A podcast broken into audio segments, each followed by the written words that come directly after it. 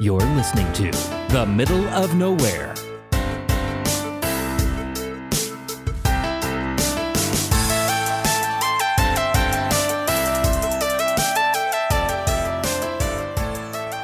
Welcome to the middle of nowhere. My name is River, and the guy across from me is. Kyle, my name is Kyle. And let's just dive right in. Let's get right into it. Rock, paper, scissors is how we determine who goes first. Let's do it. We're So- gonna do uh, rock, paper, scissors, shoot, and then we have to say what we're doing Correct. because this is audio. But you don't follow your own rule. I'm going to this time. I'm going to this time. Okay. Okay. Okay. Ready? Mm-hmm. Rock, paper, scissors, shoot. I rolled paper. I also did paper. He rolled Okay. paper. I rolled he rolled paper. it right off his hand. I rolled it right off my hands. uh, here, let's do it again. rock, paper, scissors, shoot. I did rock, I did scissors. which means I get to go first. Dang. Yeah. Dang it, dang it, dang it. Oh yeah. Hmm. I'm excited for this one. Coming off of what I did last week with Polybius and that story and that big epic saga that we dealt with. That is a great way to, to, to describe it because that's exactly what it was. It really, really was. I thought that we would take a turn to light and happy today. I, I love a good happy story. So today we're going to talk about cool types of octopuses. Yay! Kyle loves octopuses. It's my favorite, favorite, favorite type of creature in the whole wide world. So much so that he has read entire books on it. Several, I think, right? Several. So today we're going to talk about just a few. We're going to talk about eight. I have pictures for every one that we're going to talk about. So get your Discord up, and then you'll be able to check them out on our social media, which is at In a Dark Field, and you can see all these photos for yourself. Here we go. I'm excited. Let's do it. I'm locked and loaded. So the first one we're going to talk about is the common octopus. That's the name of it. And this is likely one of the things that comes to your head when you think octopus. Uh, so when you hear the stories about octopus being trained and semi-domesticated in labs, like the ones that can open jars and play catch and like splash water on people they don't like. Uh, it's the common octopus. It's this octopus. Okay. They hunt at night. They're sometimes cannibalistic during mating, which I think is kind of metal. And uh, they possess a type of venom that can subdue prey so they can eat. They hang out in tropic waters around the world, like the Caribbean, which is probably why we see them a lot and have studied them a lot because we're out that way a lot as Right. a people. Beautiful out there. Why wouldn't you want to be there? Why wouldn't there? you want to be there? You see this cool octopus called the common octopus. It just looks like a regular old octopus. How dare you call any octopus common? They are anything but. And Kyle will tell you why right now. They're just very smart and Yes. very resilient. Mm-hmm. And they can fit almost anywhere. They're like they can just squeeze their whole body, just boop, through a little bitty place. And they got two brains. And whatever species, I'm not sure if they all can or or not. I don't really know a whole lot about octopuses, but like when they color change, it's so crazy. Oh yeah, the act of camouflage is really dope. Yeah, it's it's in, it's in it's insane how they can perfectly match a surface and you literally cannot see them. Oh yeah, and we still try and struggle to figure out how they do it or why they do it. It's pretty dope. Anything mysterious is my lane. The next octopus that we're going to talk about, though, is the Caribbean reef octopus. And I'm going to send you a photo of that. Oh wow! Look at him. Oh, is he small or does he just look small in that picture? He is slightly small. Aw. He is the Caribbean reef octo guy, and he's a wonderful nighttime hunter. What I like about him is their color. Yeah, They're- beautiful. They're mostly translucent with like a blue tinge, like a blue hue, and their skin is reflective, uh, meaning they glimmer if you shine light on them, which I think is kind of cool.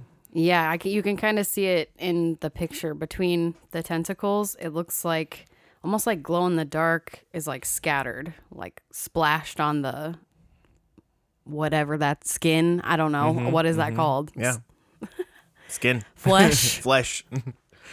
uh, but yeah, it's it's naturally occurring, which they think is really cool, and I think is really cool too. oh yeah. The next one that we're going to talk about And see, this is light and fun. We're just blazing through them. I love this. I mean that that last one. What's what was it again? That was the Caribbean reef octopus. Yeah, how cute. What a This cutie. one is the coconut octopus. Oh, I've seen these before. Yeah, it's pretty cool. The coconut octopus is found in tropical waters of the western Pacific. It's named for the practice of carrying around empty coconut shells, or really any shells, as they walk around the ocean floor, and they use them as uh, shields to protect them in case of danger. They could just like close them in and use their suction to keep them up. Yes, it's so cool to watch. I think it's super cool. they just like suction themselves into the coconut and like seal it perfectly. Yeah, and it's like that's just one of the most fascinating things I've seen. They just like carry it around, and they're like, "Dude, this is kind of my house." you I have know? a question. I have an answer. Do they open the coconut or do they just happen upon a broken coconut? Interestingly enough, I do have an answer for this, and they do not open the coconut. They just use empty shells uh, that they find. I'm sure they're plentiful in that area. Yeah, and, and really they can use any number of things. Uh, we've seen them use trying to use strainers, like metal strainers that have been discarded. you know, uh, That's awful that that's in the ocean. it's but- awful, but like yeah. we, we see them using those things. So they really it doesn't have to be coconuts. That's just what's really prevalent. Right. And the next one that we're going to talk about is the California two spot. Two spot. That sounds like I don't even know some kind of country band or something. The California two spot is a really cool bright yellow color. Each of the eyes containing a bright blue color, so they really kind of pop out. And it's just really, really cool to look at, and it's also remarkably one of the friendliest species of octopuses that we know. While most octopuses swim away and appear skittish, the California two spot will swim right up to you and engage with you, and it's really, really very cool. wow, very cool. How big do they get? Are they large or? Uh, they are more of a medium size octopus. Mm, I'm definitely going to look up videos of divers interacting with them. I definitely recommend that you do because it is definitely very, very cute. Um, moving right along here, the next one is the blue ringed octopus. This buddy is a little teeny tiny guy. Oh, The blue ring octopus is relatively small in size in a subset of octoboys, and despite only growing to be about 5 inches, their venom is considered one of the deadliest to humans in the world, with one oh, bite containing enough venom to kill 26 humans. Thankfully, they're really, really docile, and you'd have to really aggravate them to get them to bite you, but from what I read, their bites are painless, so you don't even know what happened, and then you just die within a couple of minutes. holy minutes. crap! but he's so cute though. But he's very, very cute. They're very tiny. teeny, teeny, tiny boy. But I just thought that was interesting that something so tiny contains one of the most potent venoms to humans. Yeah, crazy. Next, we're going to talk about another pretty commonly known octopus species, and that's the giant Pacific octopus. Yes, when I think octopus, this is what I think of. The giant Pacific octopus. Is that what you said? mhm.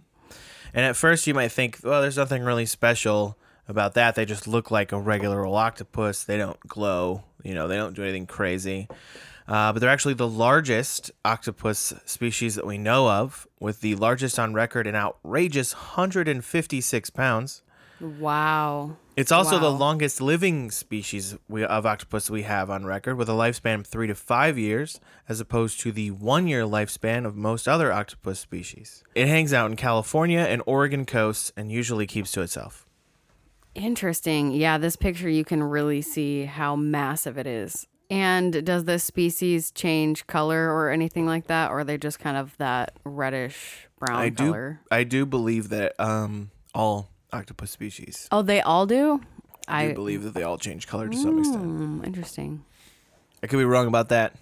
Don't quote him on that. Don't quote me on that. Now I look like I don't know much about octopus. oh God. Oh no. A crisis is emerging within you. I don't know what that noise was. I don't know. I, that did not signify anything to me. the next one we're going to talk about is the mimic octopus. Like the po- isn't there a Pokemon called Mimic? Ditto. Ditto. And maybe I th- and maybe there is one called mimic, I don't know. This is the mimic octopus and it's taken Strange. it has taken camouflage to a whole new level.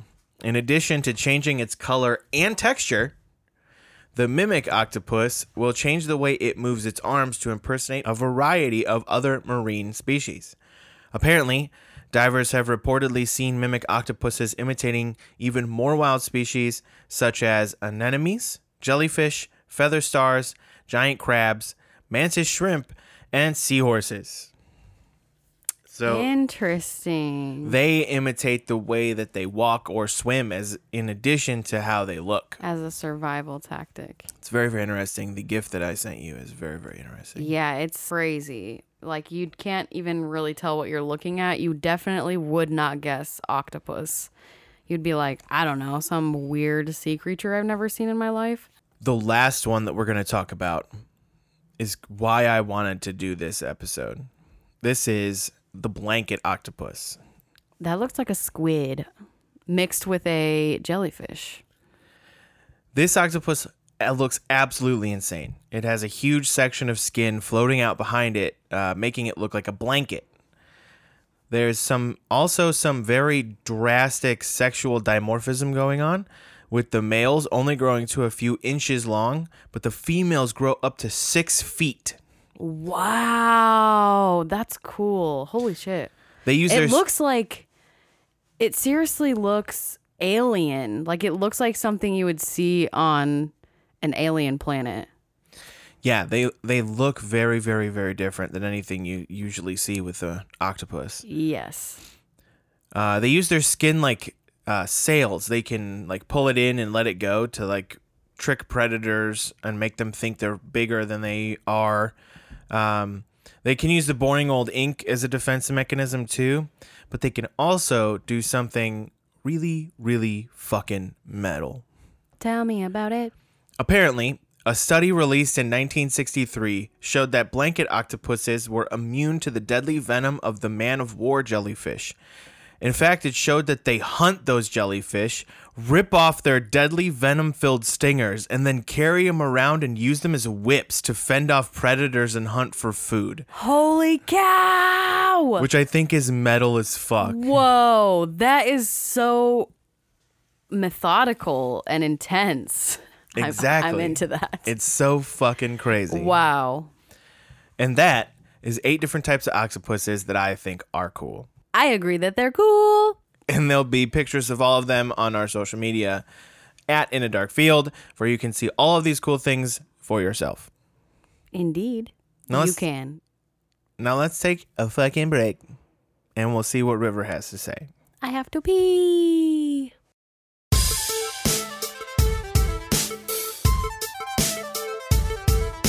Okay we're back from break and uh, i just realized how dreadfully short my section was so i'm sorry to everyone about that apparently my content contribution this week is extra light and uh but you know what i just wanted to share some cool ass octopuses with you It was fun. I liked it. So now we're going to hear what you have to say, which I hear is a little bit more like a narrative. Kinda sortily, a little bitterly. Let's just start talking about it. Okay. Until around the 17th century, all over the world, the majority of relationships were strategic transactions between families. The feelings of the couple were of little to no importance to the marriage back in ye old times. Very true. The idea that you might love and or be physically attracted to the person you marry would be deemed extremely irresponsible if not completely ridiculous. For example, March 27th, 1489, Medina del Campo, Spain. In a treaty signed between England and Spain, two year old Tudor boy Arthur committed to Catherine of Aragon, who was three years old. They were engaged. Oh, that seems logical. Nobles were not the only class to take part in strictly transactional marriages. As I mentioned previously, people who considered emotion and physical attraction over financial and material gain would have been deemed irresponsible and odd for much of history around the world. That being said, today we're diving into hmm? dating practices of the past. Ooh, interesting. Okay, all right. Let's find out how I might go about getting me a woman in the past. All right. In Europe and America, attitudes of love and marriage began to shift during the 17th, 18th, and 19th century. This time period featured plenty of courtship rituals and expectations for young bachelors and bachelorettes. To determine if a young woman was ready for the commitment of marriage, the following ritual would be performed. Let's hear it. Step 1. After parental approval, your parents invite your date to the family home. Step 2. Watch casually as your mother ties you up from your feet to your waist in a heavy sack, because this is totally normal. Step 3. Get into your parents' bed, fully clothed, next to your date, under the eye of your parents, who strategically placed a thick wooden board between you. Finally, they tuck you in for the night. Okay. This was called bundling, a popular practice in Ireland, rural United Kingdom, and the New England colonies. well, that's fucking weird. How would you feel about that whole uh, intimate experience with your parents, like bundling you up and then lovingly tucking you in your I don't want any of that. I don't want any of that to come anywhere near me. very strange? If two teens were interested in each other and both sets of parents approved, the girl's parents would invite the boy to their home, usually on a Saturday night, and the bundling began. The bundling bag, a staple of many family homes, Oh yeah, because who doesn't just have a bundling bag lying around? Everybody has had mine. one. We got ours at Big Lots, so we saved a lot of money on our bundling bag. But you know, it's you can really get one anywhere. It's a part of a good old English household. What Midwesterner doesn't have a bundling bag? Honestly, if you don't, you can't call yourself one. Get the heck out. The Midwest don't need you. We are conservative enough that I could uh, believe that there are people who've got them bundling bags. You gotta bundle up. Bundle up. Bundle up your britches. So, the bundling bag was a makeshift chastity device, normally tied around the lower half of the girl's body. Some versions of the ritual require each young person to be placed in a sack up to their necks, if possible. Bundling traditions differed slightly between families, communities, and regions, so depending on your bundler style, you could be gearing up for a bag race fantasy or pretending you're a human burrito to resist unholy temptation. Can you imagine? Can you imagine being like just 15, 16 years old? Your oh first Oh your first real love interest. And you're So just strange. Sitting in the same bed as them, but you're in a sack up to your neck. yes, and your parents, like her parents, lovingly tuck you in, and it's like, don't you be touching each other now. Good night. I can't even imagine. Just the amount of heat. And it's extremely conservative, you know? very, very. Today, this practice seems so obviously conservative, vanilla, modest, and over the top. But during its time, this practice stirred up quite the controversy with contemporary religious leaders. In the 19th century, Henry Reed Stiles wrote in his History of Connecticut that bundling sapped in the foundation of morality and tarnish the unkunza, which I don't even know, like I said that wrong, of of thousands of families. Which that word, I'm I said that so wrong.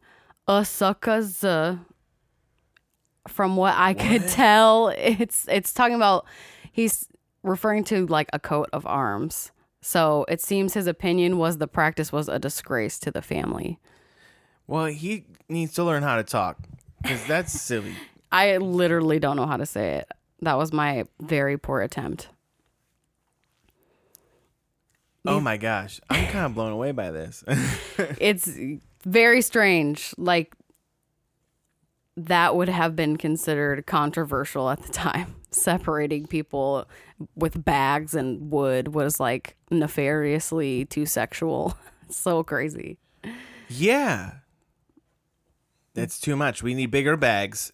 We need thicker bags, and then it will be fine. Bag over the head as well. No, no, I don't know if you could put a bag over that. Maybe a little, maybe with a little hole around the lips. And like, hello, I'm in a bag. That'd be so terrifying. Can you imagine? You'd be like, I'm so glad I could come on this first date with you, Barbara. Can you imagine walking into a dark room, seeing two people stick straight on a bed, but it's just bundled? They're bundled all the way up to their neck, and then there's one on their head, and they have a mouth hole, and the boards between them, and they're just sitting, they're laying straight, and you walk in the room, and you just see. No, that'd be terrifying. That's a horror movie. They're trying they're trying so hard to like lean to so that their mouths can touch and they can like just steal a kiss and they're like hello, hello, come on, come on. That's very creepy as well. Yes, if this whole thing is that this whole thing is creepy. Before we move on to the next odd dating ritual, I'd like to leave you with this cautionary anti bundling poem from 17th century America. A bundling couple went to bed with all their clothes from foot to head. That the defense might seem complete, each one was wrapped in a sheet. But oh, the bundling's such a witch! The man of her did catch the itch, and so provoked was the wretch that she off his a bastard catched.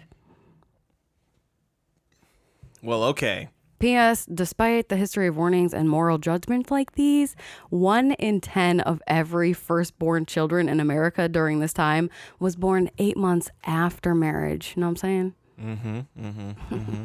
Didn't work, you know what I'm saying? Didn't really work. No. During the Italian Renaissance, a trend emerged. Prospective lovers would gift erotically inscribed belts to ladies of interest. Ooh. Belts pop up in plenty of poetry during this time, featuring symbols of sexuality and beauty. A particularly famous belt from Italy, presumably given as a seductive gift to a woman at some point, has a inscription of the erotic and poetic variety embroidered on the inside. It reads, I will burn even as a phoenix with the fire of your kisses, and I will die. Life will return with the breath of your sighs, even as the net woven with the cords of love. Do you tie me to your heart as long as you will be faithful to me? That's one big belt. That's so intense. it's really intense. Man. Imagine wearing that belt. Or you'd be like, oh, horny all the time. You're like, oh, I- my I boo got like- me this. I would be like, Mm. man, the bar is really high for gifts now because this is a really nice belt. Sick you know, inscription. sick inscription. Everybody thinks I'm a sex god now. so that's great. But this belt is like 300 inches long because of this big ass poem on it. I don't know. Shorter poems. That's what I'm saying. What would you give me your poem that you would like to have on a sexy belt? So if I was giving you a belt that told you everything I felt about you, it would just be like, hey, Comma. comma. Poetry is hard, and so am I. Then I Love just give you you. the belt. Love you. yeah, yeah. I'm not gonna allow you to. uh Poetry is hard, and so am I. Wow, music to my ears. Beautiful, romantic.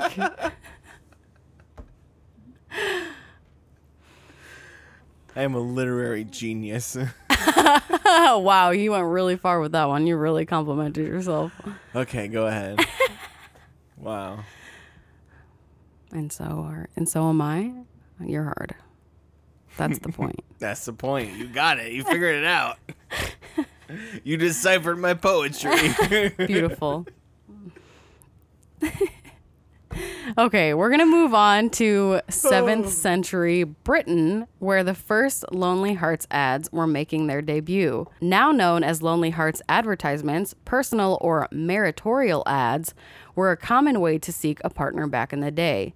You can see one of the earliest Lonely Hearts ads published in 1695 on our Instagram at In a Dark Field. The ad, written by a 30 year old man, highlighted his very good estate, announcing he was in search of some good young gentlewoman that has a fortune of 3,000 pounds or thereabouts. 3,000 pounds is roughly 300,000 pounds today, so he was searching for a lady with some real cash flow. You know what I'm saying? Yeah. Yeah. Wow.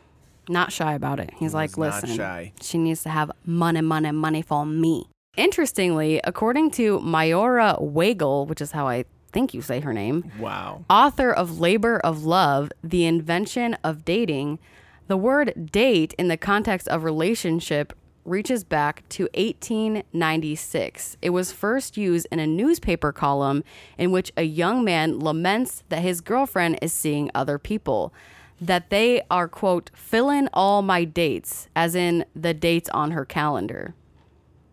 So the first time date was ever really officially recognized was in 1896, which is not even that long ago, No. which is crazy. Just over a hundred years. Yeah, not that long ago. So we've made it from engaged toddlers in 1489 Spain all the way to 1896. But last but not least comes the 1900s. Yep. the last the, at the turn of the last century dating was still a new concept and law enforcement weren't sure about this whole dating thing but they were sure that something saucy and immoral was going on a young man and woman meeting in public him buying her food drink and gifts would have been deemed prostitution in the eyes of authorities and women could and were arrested for it What? Yes That's crazy. Holy shit. Just saying, 1900s, not that long ago in the grand scheme of things, 121 years. Yeah, no kidding. Wow. And timelines like these always remind me how new so many social norms are. Maybe it seems obvious, but socially and morally, we're not far from the time of these hyper conservative, completely ridiculous expectation and practices being the social norm. It makes me wonder how people of the future will view 21st century dating. Will Tinder seem absurd as bundling in 2141? I don't know, but it's something cool to think about. it is something cool to think about. 2141. 2141. What's I'm everybody going to be it. doing in 2141? Let's have a 2141 party. Party like it's 2140. We're going to be dead by then, for sure. Speak for yourself. I'll be frozen.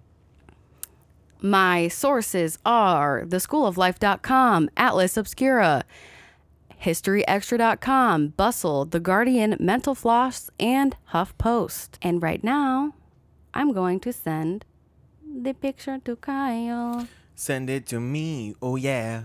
This is the first, one of the first Lonely Hearts ads published in 1695. Hmm. Just a crusty old advertisement for a dude looking for a chick with some dough. He was like, Look, I am super duper horny, okay? I've been looking at the same tree in my backyard for weeks, and it doesn't look like a butt anymore, guys. So I need something, okay? But you gotta be rich.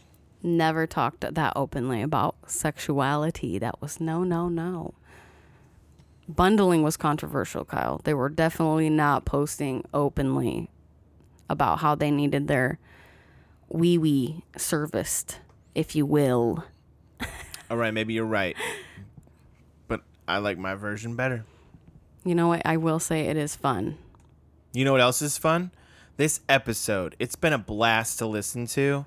So go listen to it again from start to finish. Because I'm sure it's short. when you get back here a second time, hello, how you doing for the second time? Tell a friend that you can listen to podcasts twice. And also follow us on social media at In a Dark Field. Or I'm Kyle J. Weeks and you're River J. Weeks on the social medias. That's correct. And we're going to say have a good week. Have a good week. Because I think it's probably Tuesday by the time you'll hear this. Tuesday. Tuesday. Okay, that's all. And we'll see you for episode five sometime. Have fun listening to this other guy tell you some stuff.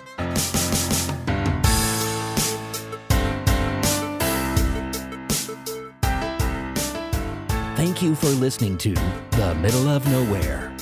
You can find us on Twitter and Instagram at In a Dark Field. If you like the show, please tell a friend. Copyright 2020 Nowhere Audio.